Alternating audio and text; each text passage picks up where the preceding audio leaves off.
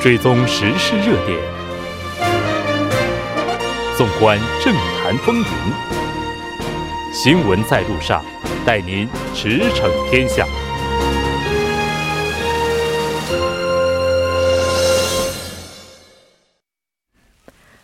了解最新热点焦点，锁定调频一零点三新闻在路上。在接下来的半个小时，将为您带来此时此刻主要新闻聚焦分析以及数据有话说。广告过后马上回来。您的参与，我们的动力。参与我们的节目，您可以通过手机短信的方式发送短信至井号幺零幺三，每条短信收取五十韩元的通信费用。您也可以登录我们的官网 tbs 点首尔点 kr 收听更多回放。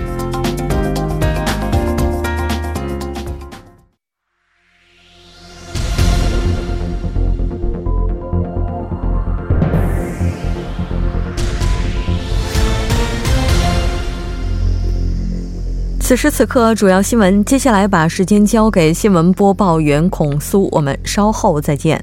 下面是本时段新闻。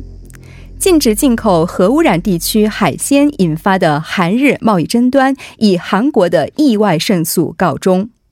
世贸组织上诉机构十一号推翻了争端解决机构专家小组对日本为出口福岛水产品提起的诉讼作出的一审判决，裁定韩国的做法不属于贸易歧视或不公平的贸易限制。世贸组织一审认为，在日本福岛水产品的色辐射检测合格的情况下，仍然禁止进口，并要求对其他放射性的核素进行额外检测，属于限制性贸易。而且，韩国限制进口的措施不符合实施动植物卫生检疫措施的协议。但上述终审机构认定，在本案这两个最重要的争点上，韩国的措施并无不妥。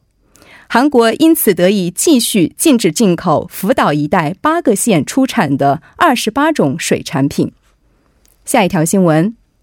根据宪法裁判所的堕胎罪违反宪法的判决，韩国政府开始采取后续措施。韩国法务部、保健福利部、女性家族部、文化体育观光部、国务调整室。等政府相关部门在宪法裁判所作出判判决后，发表了联合公告，表示尊重宪法裁判所的规定，并表明了上述方针。政府还强调，部门之间将会紧密合作，根据宪法裁判所的判决结果，将后续事项有条不紊地落实下去。现行刑法条款规定。堕胎的怀孕女性以及在取得怀孕女性同意后实施堕胎的医生应获得处罚。宪法裁判所判定相关的规定违反宪法，到明年十二月三十一号为止，如不修改相关法律，将全面废止。下一条新闻，在韩外国人的持有土地增幅在减缓。国土交通部表示，去年年底外国人拥有的土地面积同比增加百分之一，达到二百四十一点四平方公里，占所有的国土面积的百分之零点二。外国人持有土地增长率在二零一四年为百分之六，二零一五年为百分之九点六，二零一六年和二零一七年均达到百分之二点三，去年降至百分之一左右。自二零一四年以后，中国人在济州岛大量购入土地，但去年年底的购买增长率只有百分之四点三。下一条新闻：国际货币基金组织总裁和世界银行行长当地时间十一号在美国华盛顿举行的二十国集团财长、央行行长会议及 IMF、WB 春季会议上。对全球经济放缓表示担忧，敦促各国政府部门采取适当的应对措施。新上任的世界银行行长马尔帕斯表示，目前的经济放缓有可能让贫困地区的问题愈加严重。此外，马尔帕斯还强调了中国的作用。他表示，在被任命后，曾与中国国家主席习近平会晤。他期待世界银行和中国加强可建设的关系。下一条新闻：维基解密的创始人朱利安·阿桑奇在经过七年逃亡后，终于在英国被捕，但估计要移交到美国还需数年时间。英国警方称，他们是根据美国引渡罪犯的要求逮捕了阿桑奇。美国法务部当地时间十一号表示，已经以涉嫌通过电脑黑客窃取军事机密为由，对阿桑奇提起了起诉。以上就是本时段新闻。接下来马上为您带来我们今天聚焦分析的第二部分。在昨天的节目当中呢，我们也报道了 WTO 对韩国禁止进口日本福岛附近海域水产品的纠纷案的判决。呃，在今天这个最终结果是揭晓了，我们也看到韩国是出乎意料的胜诉了。相关话题马上连线成均馆大学中国大学院的安玉花教授进行了解。安教授，你好。穆总你好，听众朋友们晚上好，非常高兴和您一起来了解今天的话题。其实昨天在讨论这个话题的时候呢，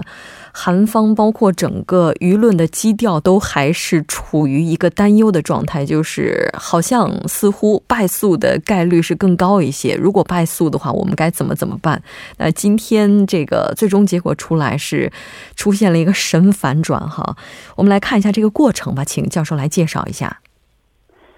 对这个呃，这个其实呃，日本的这个韩国和日本的这个水产品的纠纷呢，它的历史可以追溯到二零一一年三月的那个福岛核电站事故。当时呢，就是包括韩国在内，世界五十多个国家呢，对啊福岛附近八个县的这个水产品，还有附近十三个县的这个农产品呢，都进行了限制进口的措施。但是后来，呃，西方国家，比如说像美国呀，还有澳大利亚其他国家呢，都把这个限制呢给取消了。但是韩国在内还有，呃，二十多国家呢，继续维持这样的一个限制进口的措施。那么现在就是整个呃措施的这个呃正式开始时间段呢是二零一三年九月九九号，啊，当时东京的一个电力核电站呢有一个污水进入事实。公布后呢，韩国政府呢对这个福岛附近的八个县，啊，对所有的呃水产品都进行了啊禁止进口的这个措施，而且对农产品，对附近的十四个县的二十七种产品也进行了这个啊限制的这个措施以后呢，呃，二零一五年五月，日本呢，呃，在世贸组织的这个争端机构进行了上诉。啊，但是历史以来呢，就是说，呃，这个 WTO 啊，就是卫生及植物卫生的协定，比如说 SPS 协定的上诉的这个案件当中，从来没有一个胜诉的这个案例。但这次韩国呢，呃，经过一审再经过二审以后呢，终于胜诉，这是属于头头一个就是一个情况吧。所以昨天为止，很多人认为啊，可能是。就是败诉的可能性大一些吧，嗯，都这么呃预期的，但是结果还是呃胜诉了，对。嗯，在之前我们看到说二审推翻一审审判结果的情况是比较少的，那这次韩国之所以能在二审当中胜诉，原因又是什么呢？呃，这样的就是这次这呃二审当中呢，日本人就日本政府非常自信的，因为。我们就是呃，就放射性元素当中，啊，序号有一个五十五号叫铯，啊呃，cesium，它呢就是说安全的规定呢是，呃，比如说韩国的规定呢是一百贝克尔以下的，那么这次就是日本提出的资料来看的话，它已经降到了十贝克以下，所以他们认为这肯定没问题，很自信的。但是呢，这次 WTO 争端机构 SPS 看的呢，不仅是这个色的含量，他还考虑到就是周边的环境有没有被污染，比如说土壤啊、空气啊、水质啊这些。那么他们认为呢，现在还不能够它恢复到就是核电站事故之前的那个安全的状态，所以可能污染的途径呢，可能有可能是从环境这个部分会转移到。呃，附近的国家的一个食品安全的问题，所以这个呃，根据这个呢，认为裁定韩国的这种进口就是禁止进口啊，这个日本海就水产品的这个措施呢，是符合这个 WTO 有关规定的。除了一审当中，就是说韩国政府的这种啊禁禁止过程的一些管理上的透明性以外，其他的三项呢都符合 SPS 的协定，所以呢并没有违宪，所以就是站在了这个韩国的这一边啊。这个情况，嗯，是的，没错。这个我们看到也有分析，就是说在一审的时候，当时主要是对附近海域水产品它的它本身这个它的危险性进行评估做出的结论，而这次的话。可能更着重考虑的是它是否存在潜在性的危险。对对，嗯，那这个结果对于韩国政府来讲，确实是非常出乎意料的。因为此前的话，韩方还在担忧，如果说这次再败诉的话，从明年七月份开始呢，就需要重新去就是进口附近海域的水产品哈。那现在韩国政府方面的反应如何呢？呃，整体上还是保持比较低的呃这个谦虚的一个底调吧，因为他们怕，因为这个问题会扩大到两国之间的啊其他的一些贸易有关的这个外交纠纷，本来两国关系不太好，因此而就是在扩大到其他问题的话，会引入到一个呃韩日贸易全局的一个问题，所以他们只是对这次呢表示啊就是呃比较。呃，肯定。然后呢，对维持以后继续维持对日本这个水产品的这个放射性检疫程序的要求呢，继续维持，而且啊，加强管理。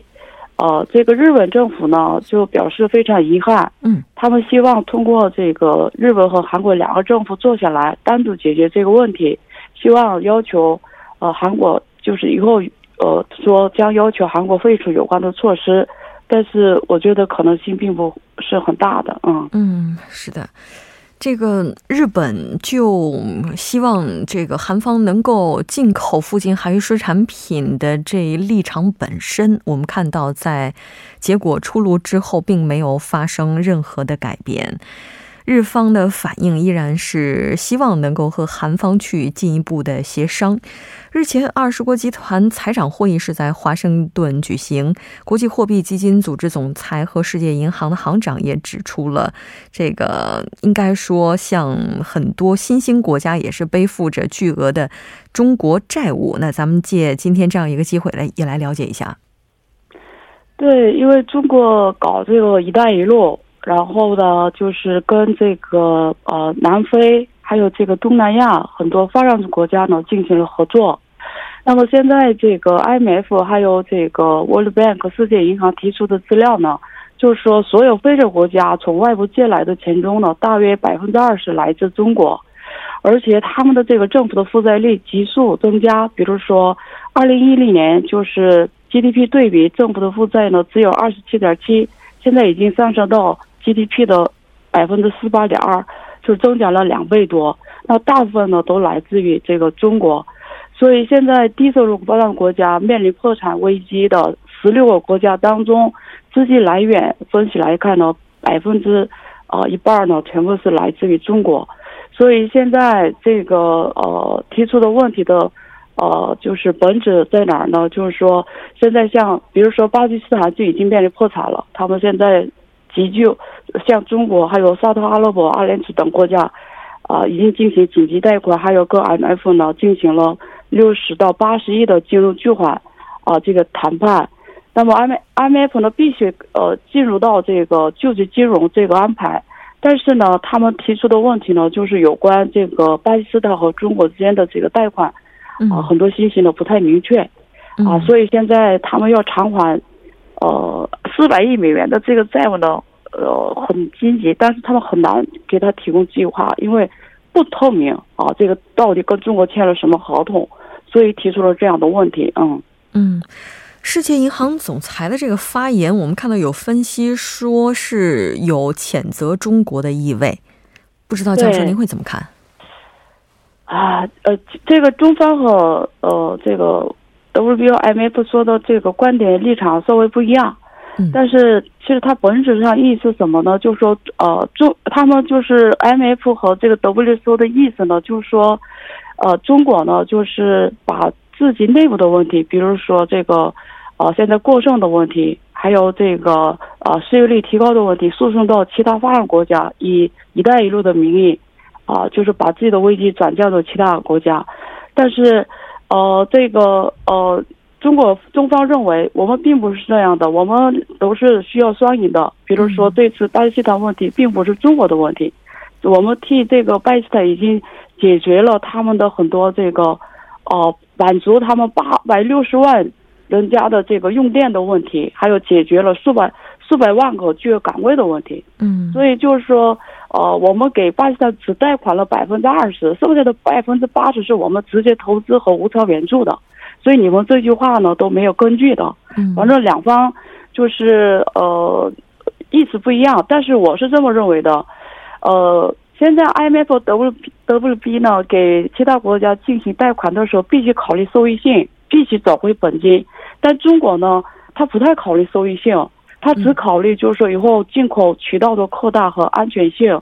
所以 IMF 不能做的，中国能做到。哦，就战略意义上更重要嘛。嗯，所以就是说，这个从战略上利益不一样，啊、所以就是有了这样的冲突吧，应该是，嗯，嗯，是的，也就是全球目前对于中国债务本身这件事的事情的理解，各方的分歧也是非常严重的。那当然，今天对于韩国来讲，能够在关于进口福岛附近海域水产品方面，在 WTO 这边获得胜诉，也是非常好的一个成绩了。对于日方来讲的话，接下来可能也是要讨论和考虑下一步战略了。非常感谢安教授带来今天的这一期连线，我们下期再见。好的，谢谢。接下来关注一下这一时段的路况、交通以及气象信息。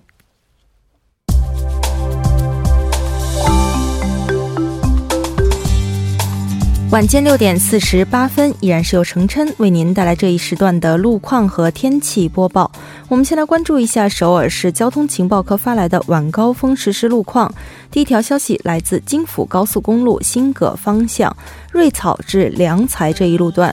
不久之前呢，停靠在该路段下行车道上进行处理的事故车辆，目前事故问题已经得到了及时的处理。但是呢，受到事故余波的影响，相同方向的后续路段从汉南高速公路转换出入口开始拥堵严重，还望途经的车主们保持安全车距，小心驾驶。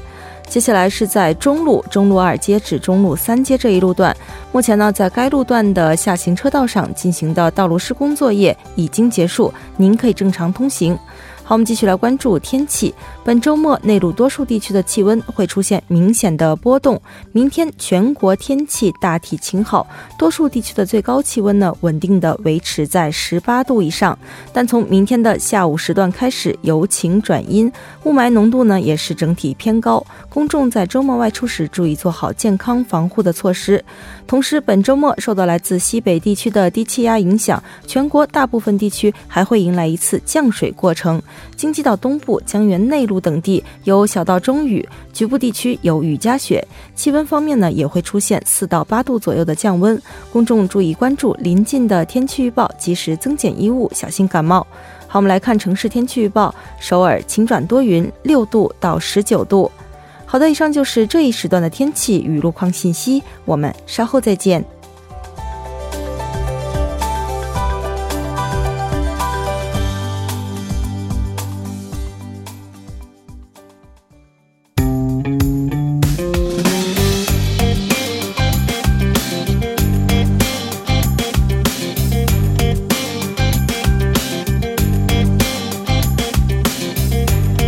大数据，解读新趋势，数据有话说。接下来马上请出栏目嘉宾金勇，金勇你好。好，大家好，主持人好。非常高兴和您一起来了解今天的数据有话说。那我们先来看一下今天您带来这个数据和什么有关？嗯，呃，今天这个数据呢，是一个在这个距离第二十一届议会选举啊，还有一年多的这个时间的时候点的时候呢，呃，国民呢，舆论呢是百分之四十五啊，他是希望呃地区国会议员进行一个大换血的这样的一个情况。嗯，这个舆论的呼声好像还挺高的。嗯，对，这足以见得，在这个期间，群这个民众哈，对于议会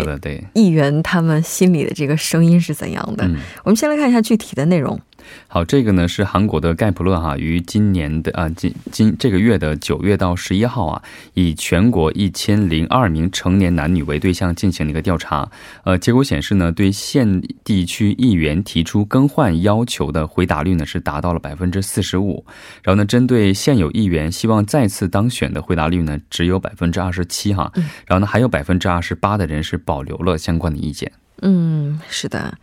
那这个不同地区的话，它的情况又是怎么样的呢？嗯，从这个地区来看的话呢，在自由韩国党哈占大多数的大邱和晋北地区呢，希望进行大换血的比例呢是占了百分之五十哈。然后呢，被称为明年总统的这个激战地的釜山、蔚山和庆南地区呢，也表示应该对现在这个呃国会议员进行一个大换血的比例呢是占到了百分之四十八哈，也是超过了这个平均值。然后其次的话呢是大田、世宗和中青哈，他们占。占的比例是百分之四十六哈，呃，光州和全罗地区的话也是百分之四十五的这样的一个情况。在首都圈的时候呢，首都嗯首尔的话呢，百分之四十一是表示希望进行一个大换血，呃，仁川和经济的话是百分之四十二哈，然后呢是低于平均值呢，也是现在备受关注的这样的一个情况。嗯，是的，对于议员来讲，如果无作为的话，群众就希望把他们给换掉，或者说这政策不是那么得民心的话。从政党的情况来看的话，那是不是是似乎哈，应该是在野党这个呼声应该是更高一些吧？嗯，对，是这样的哈。从这个各个政党来看的话，有个特点哈，百分之五十五的韩国党的支持层，他是希望更换现任的这些议员的哈。呃，只有百分之二十三的人希望是现任的议员是重新当选。然后呢，既是这个执政党哈，又是第一大党的这个共同民主党的支持呃者当中哈，百分之四十是希望更换目前的这样的一个议员的议员的人人员哈，百分之三十五是表示维持现状的。然后从这个应答者呢倾。向来看的话呢，保守层当中哈，回答应该进行大换血的人是占最多的，占百分之五十二哈。中立层的话是百分之四十九，进步层的话是百分之四十二。说另外呢，根据调查显示啊，在明年的议会选举当中哈，认为为了给县政府添加力量，应该在现有的这个执政党当中哈，挑选更多的候选人是占了百分之四十七。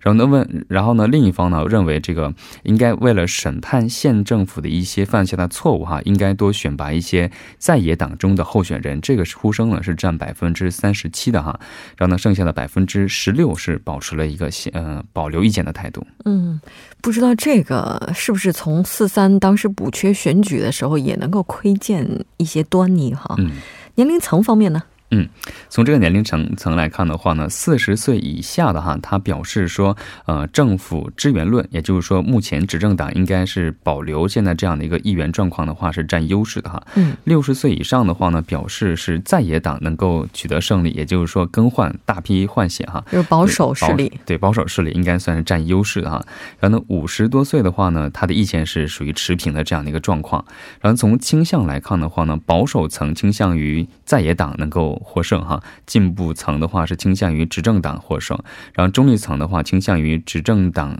呃，胜利是比例是百分之五十哈，那希望在野党胜利的比例是占百分之三十六。嗯，那目前呢，没有支持政党的这个无党派当中哈，呃，执政党希望能够继续这些议员能够继续连任的话是占百分之二十六哈，希望在野党能够重新啊加入到这个议员当中哈是占百分之三十九，保留意见也是相当高的比例哈，占了百分之三十五。嗯，是的。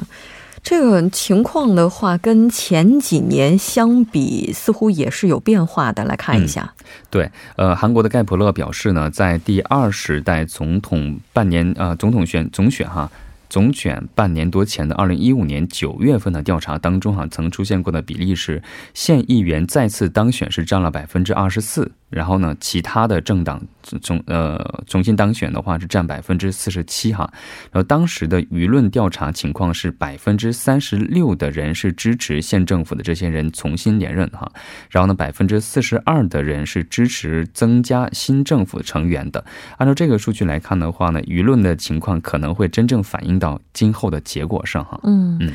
哎，也就是说，在之前进行的舆论调查当中，执政党的支持层是占相当大的优势，不仅仅希望他们能够连任，而且希望增加他们的人数。而现在的话，基本上半数、将近半数以上的人希望能够就换掉一些议员哈。那还有另外一个统计，简单了解一下。嗯，对这次议员选举啊，表示关心的应答情况呢是这样的哈，呃，表示百分之呃对议员选举表示关心的应答者是占百分之七十哈，远远超过了半数。表示不关心的应答者只有百分之二十七哈。然后关注度方面的话呢，百三十到五十岁的人群是占了百分之七十五，六十岁以上的人群是占了百分之六十九哈，然后二十多岁人群占百分之五十七哈。这次调查的物。误差呢是在上下百分之三点一哈，可信度是在百分之九十五，总共是六百六千七百三十八人，应答率是百分之十五。嗯，是的，回答的人是一千零二人，非常感谢金友，那我们下期再见。好，再见。那在整点过后马上回来。